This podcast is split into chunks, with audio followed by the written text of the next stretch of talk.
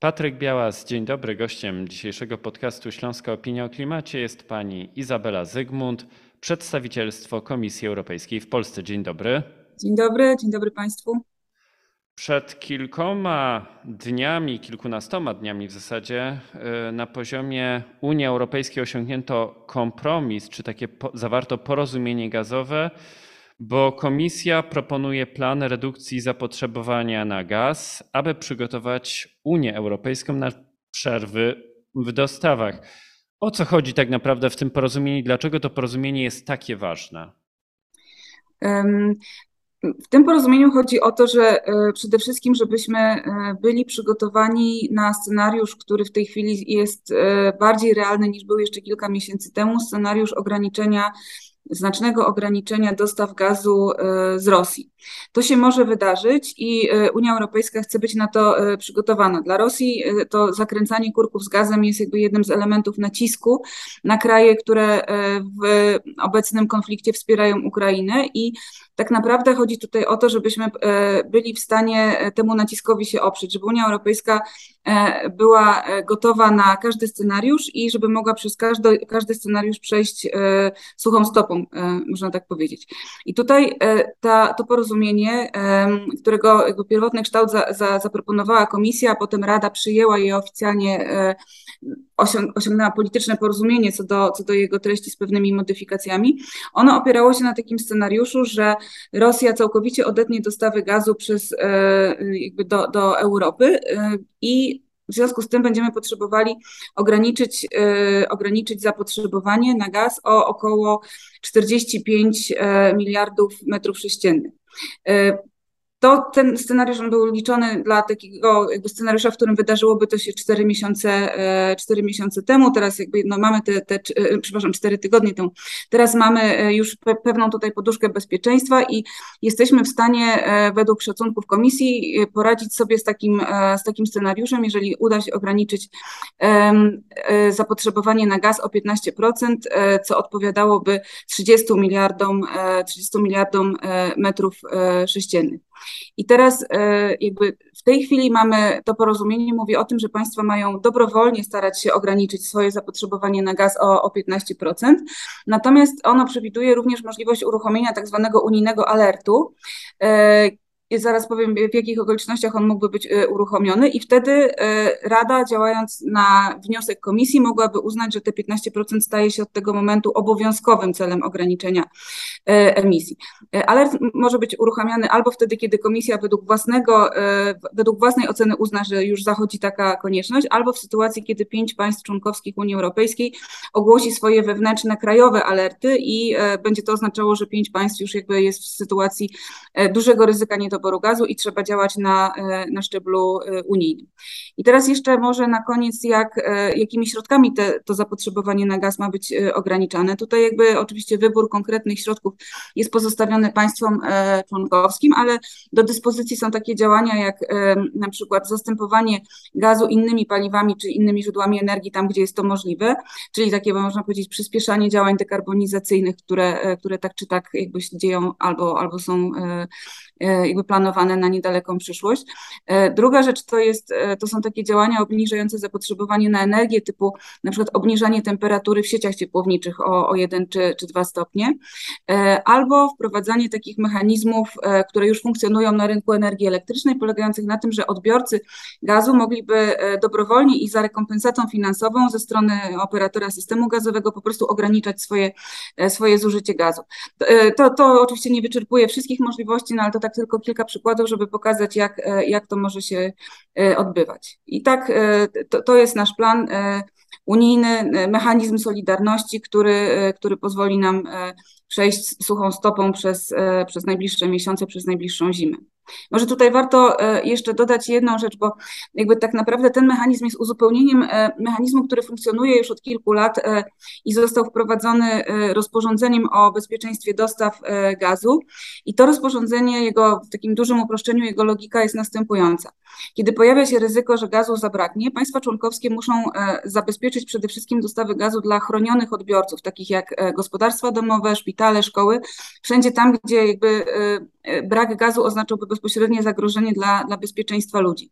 W tym celu muszą być może ograniczyć zapotrzebowanie czy, czy dostawy gazu do innych odbiorców, takich mniej krytycznych, którzy nie mają statusu odbiorców chronionych, i kiedy e, jakby po wyczerpaniu wszystkich dostępnych krajowych środków temu służących okazuje się, że nadal nie ma możliwości zabezpieczenia dostaw dla chronionych odbiorców, wtedy wchodzi mechanizm unijnej solidarności i sąsiedzi takiego państwa muszą jakby wykonać te same kroki u siebie, to znaczy ograniczyć, jeżeli jest taka konieczność dostawy do niechronionych odbiorców, po to, żeby móc temu państwu, które znalazło się w e, trudnej sytuacji, dostarczyć więcej gazu, po to, żeby chronieni odbiorcy tam otrzymali tyle gazu, ile potrzebują.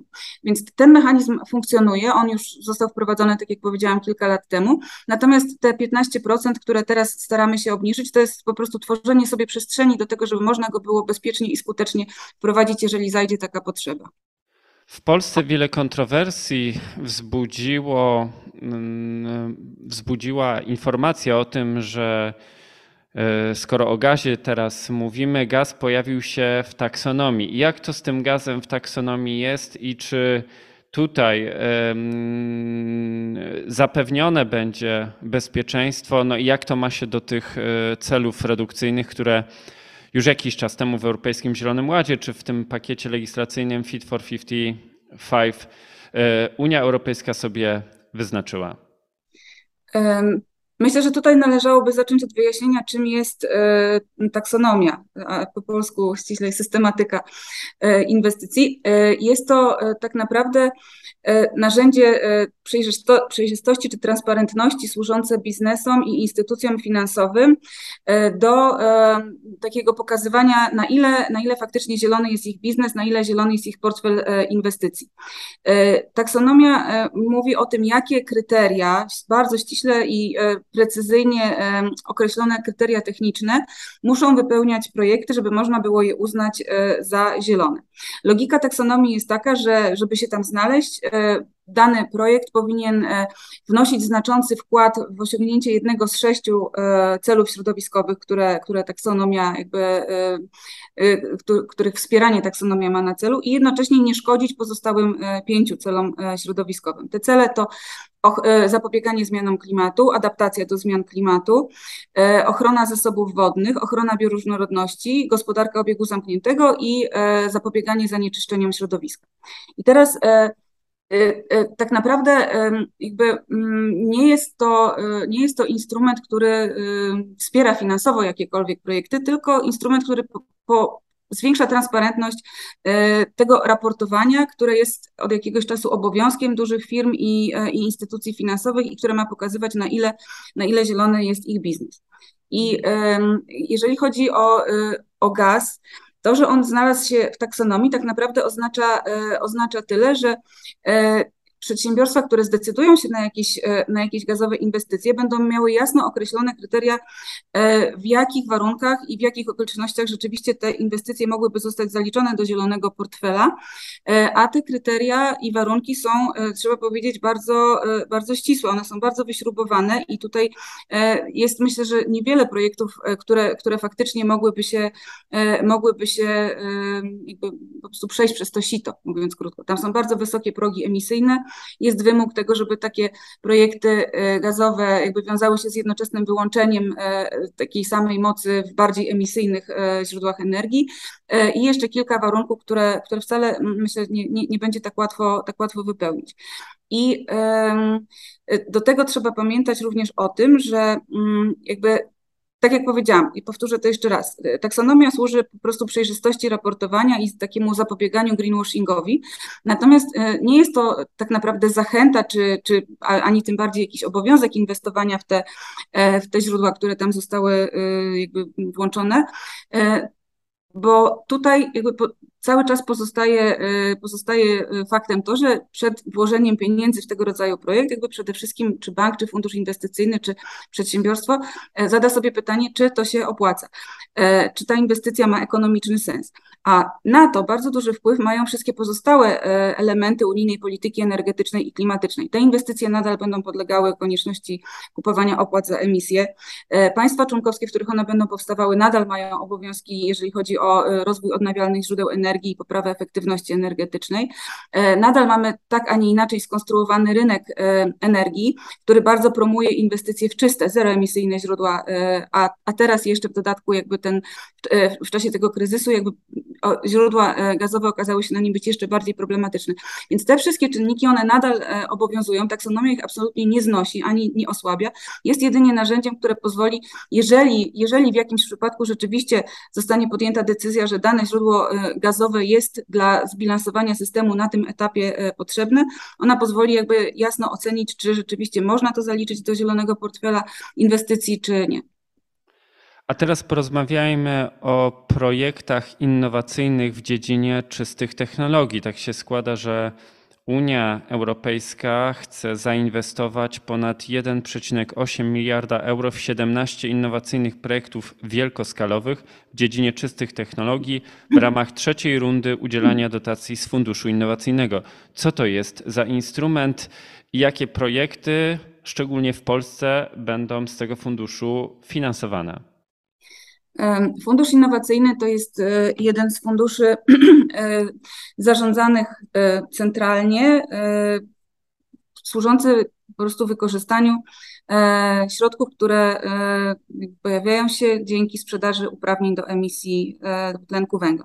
E, większość tych środków e, trafia do budżetów państw e, członkowskich, to one jakby zyskują te pieniądze i mają obowiązek w tej chwili wydać połowę z nich, a, a w przyszłości 100% na zieloną transformację. Natomiast jest kilka mechanizmów, które sprawiają, że część tych pieniędzy trafia do takich centralnych funduszy. Jednym z nich jest fundusz, fundusz modernizacyjny, drugim fundusz innowacyjny, o którym właśnie rozmawiamy. I te pieniądze mają za zadanie sprzyjać w przypadku Funduszu Innowacyjnego finansowaniu e, jakby projektów, które są e, nowatorskie, które nie są jeszcze jakby ten, ten model, który, na, na, którym są oparte, nie jest jeszcze jakoś szeroko skomercjalizowany, nie są jeszcze bardzo upowszechnione, natomiast jakby są potrzebne do, e, do zdekarbonizowania pewnych obszarów gospodarki i stąd jakby te pieniądze trafiają na, na wsparcie tych projektów, po to, żebyśmy jakby tam, gdzie jeszcze mamy powiedzmy jakieś obszary, gdzie technologie dekarbonizacyjne nie są E, tak jak powiedziałam, szeroko upo, upowszechnione, żeby je wspierać i, e, i bardziej upowszechniać. No i tam te, te, te obszary, które e, Fundusz Modernizacyjny wspiera, no to są oczywiście odnawialne źródła energii, ale też magazynowanie energii, też jakby dekarbonizacja takich trudnych do zdekarbonizowania sektorów przemysłu i to wiąże się też w niektórych przypadkach z, ze wsparciem dla wychwytywania i składowania dwutlenku węgla. I teraz te, te, projekty, e, te projekty, które, e, o których tutaj usłyszeliśmy ostatnio w kontekście Polski, e, to są projekty, które właśnie się w te obszary wpisują. Jeden z nich to jest fabryka komponentów do, do baterii litowo-jonowych, czyli magazynowanie energii. Drugi to dekarbonizacja produkcji cementu, czyli wychwytywanie dwutlenku węgla, które to trzeba może wyjaśnić. W przypadku cementu emisje dwutlenku węgla powstają nie tylko z powodu energetycznego spalania paliw, ale również są tam emisje procesowe, to znaczy emisje, które są źródłem, e, skutkiem e, reakcji chemicznych niezbędnych do wytworzenia e, tego surowca. I, i te emisje będą wychwytywane, dwutlenek węgla ma być potem jakby skraplany i składowany gdzieś pod dnem morza po to, żeby właśnie e, ten e, proces, gdzie tak naprawdę odnawialne źródła energii, które są taką najbardziej oczywistą e, drogą dekarbonizowania i tą, którą wybieramy jako pierwszą, tutaj jakby no nie są w stanie pomóc, bo chodzi o, o właśnie emisje procesowe. Więc to, to, są, to są te dwa projekty i jakby dobra, jest to bardzo dobra wiadomość, dlatego że do tej pory to jest trzeci nabór trzeci nabór projektów do, e, do funduszu innowacyjnego.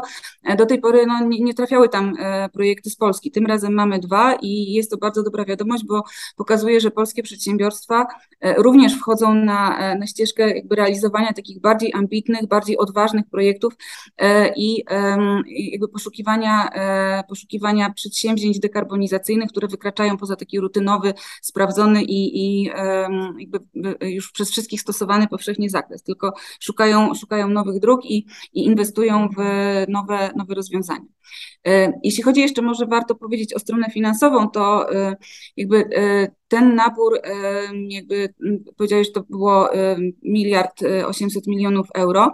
Jest już planowany kolejny nabór, gdzie według mojej wiedzy to będzie jeszcze wyższa kwota 3 miliardy euro do podziału pomiędzy tego rodzaju innowacyjne, innowacyjne przedsięwzięcia. Cały budżet Funduszu Innowacyjnego na najbliższe 10 lat, to jest, jest szacowane na około 38 miliardów euro, więc e, to oczywiście ostateczna kwota będzie zależała od tego, jak będą się kształtować ceny uprawnień do emisji, bo, bo stąd pochodzą te, te pieniądze.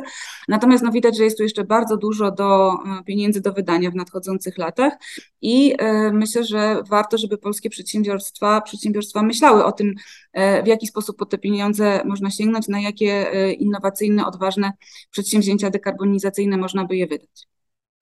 No i na zakończenie chciałbym podsumować tę naszą dzisiejszą rozmowę. Jak z Twojej perspektywy to wygląda? Czy w dobie wojny energetycznej i tego szantażu e, energetycznego Putina, czy Unia Europejska, Komisja Europejska e, zwalniają tę zieloną transformację i ograniczenie emisji gazów cieplarnianych, czy wręcz przeciwnie? Nie, no, absolutnie. Y, myślę, że to, to jest e, zupełnie nieuprawnione twierdzenie, że mamy tu do czynienia z jakimś e, spowolnieniem. E, jakby odpowiedź Unii Europejskiej na agresję Rosji wobec Ukrainy jakby jest wieloraka, ale jakby jej głównym, głównym takim powiedzmy filarem jest plan Repower EU, który zakłada całkowite uniezależnienie Unii Europejskiej od paliw kopalnych z Rosji w ciągu najbliższych kilku lat, a głównym środkiem do tego celu jest właśnie przyspieszenie dekarbonizacji. My oczywiście te, w tej chwili, w tych tygodniach i miesiącach, jakby mierzymy się z bardzo dużymi zaburzeniami na rynkach surowców energetycznych, przede wszystkim gazu, i to sprawia, że czasami konieczne jest e, na przykład zastąpienie gazu, którego zaczyna brakować, węglem chwilowo i e, jakby z określoną perspektywą czasową. Natomiast e, to, że sobie tutaj łatamy te, e, ten, e, to zapotrzebowanie na energię po prostu tym, tym, co mamy pod ręką e, w tej chwili, żeby zabezpieczyć dostawę energii, żeby nikomu nie zabrakło prądu e, czy ciepła, e, to e, jakby jest działanie doraźne, natomiast długofalowo towarzyszy temu jakby przyspieszenie wszystkich działań, które za kilka lat sprawią, że, że będziemy w innym miejscu, myślę, że w dużo bardziej zaawansowanym miejscu transformacji energetycznej, niż bylibyśmy, gdyby wojna w Ukrainie się nie wydarzyła. Bardzo dziękuję za dzisiejszą rozmowę. Gościem dzisiejszego podcastu była pani Izabela Zygmunt, przedstawicielstwo Komisji Europejskiej w Polsce. Dziękuję za rozmowę. Dziękuję bardzo.